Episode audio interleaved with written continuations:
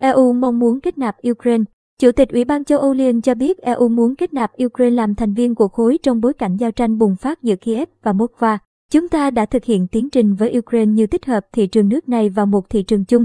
Chúng ta có sự hợp tác rất chặt chẽ về mạng lưới điện. Có nhiều vấn đề hai bên hợp tác chặt chẽ cùng nhau, Chủ tịch Ủy ban châu Âu Ursula von der Leyen nói hôm ngày 27 tháng 2. Bà Ursula von der Leyen nhấn mạnh tê heo thời gian, họ dần dần thuộc về chúng ta. Họ là một phần của chúng ta và chúng tôi muốn kết nạp họ. Ukraine từ lâu đã mong muốn gia nhập EU. Tuy nhiên, quá trình này đã kéo dài trong nhiều năm vẫn chưa có hồi kết do các yêu cầu mà khối này đặt ra với Kiev. EU muốn nước này có những cải cách mạnh mẽ trong nước như vấn đề chống tham nhũng để đáp ứng tiêu chuẩn của khối.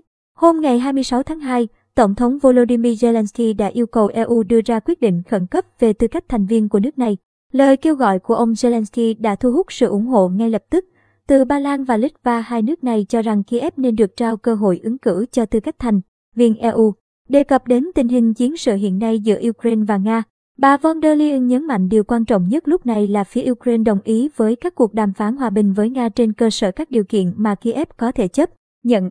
Nói chung, các cuộc đàm phán hòa bình luôn tốt hơn là một cuộc chiến, bà Ursula von der Leyen cho hay. Hôm ngày 27 tháng 2, EU thông báo sẽ tài trợ cho việc mua và chuyển giao vũ khí cho Ukraine. Khối cũng cấm các phương tiện truyền thông Nga như RT và Sputnik, cáo buộc các cơ quan này phát tán thông tin sai lệch có hại.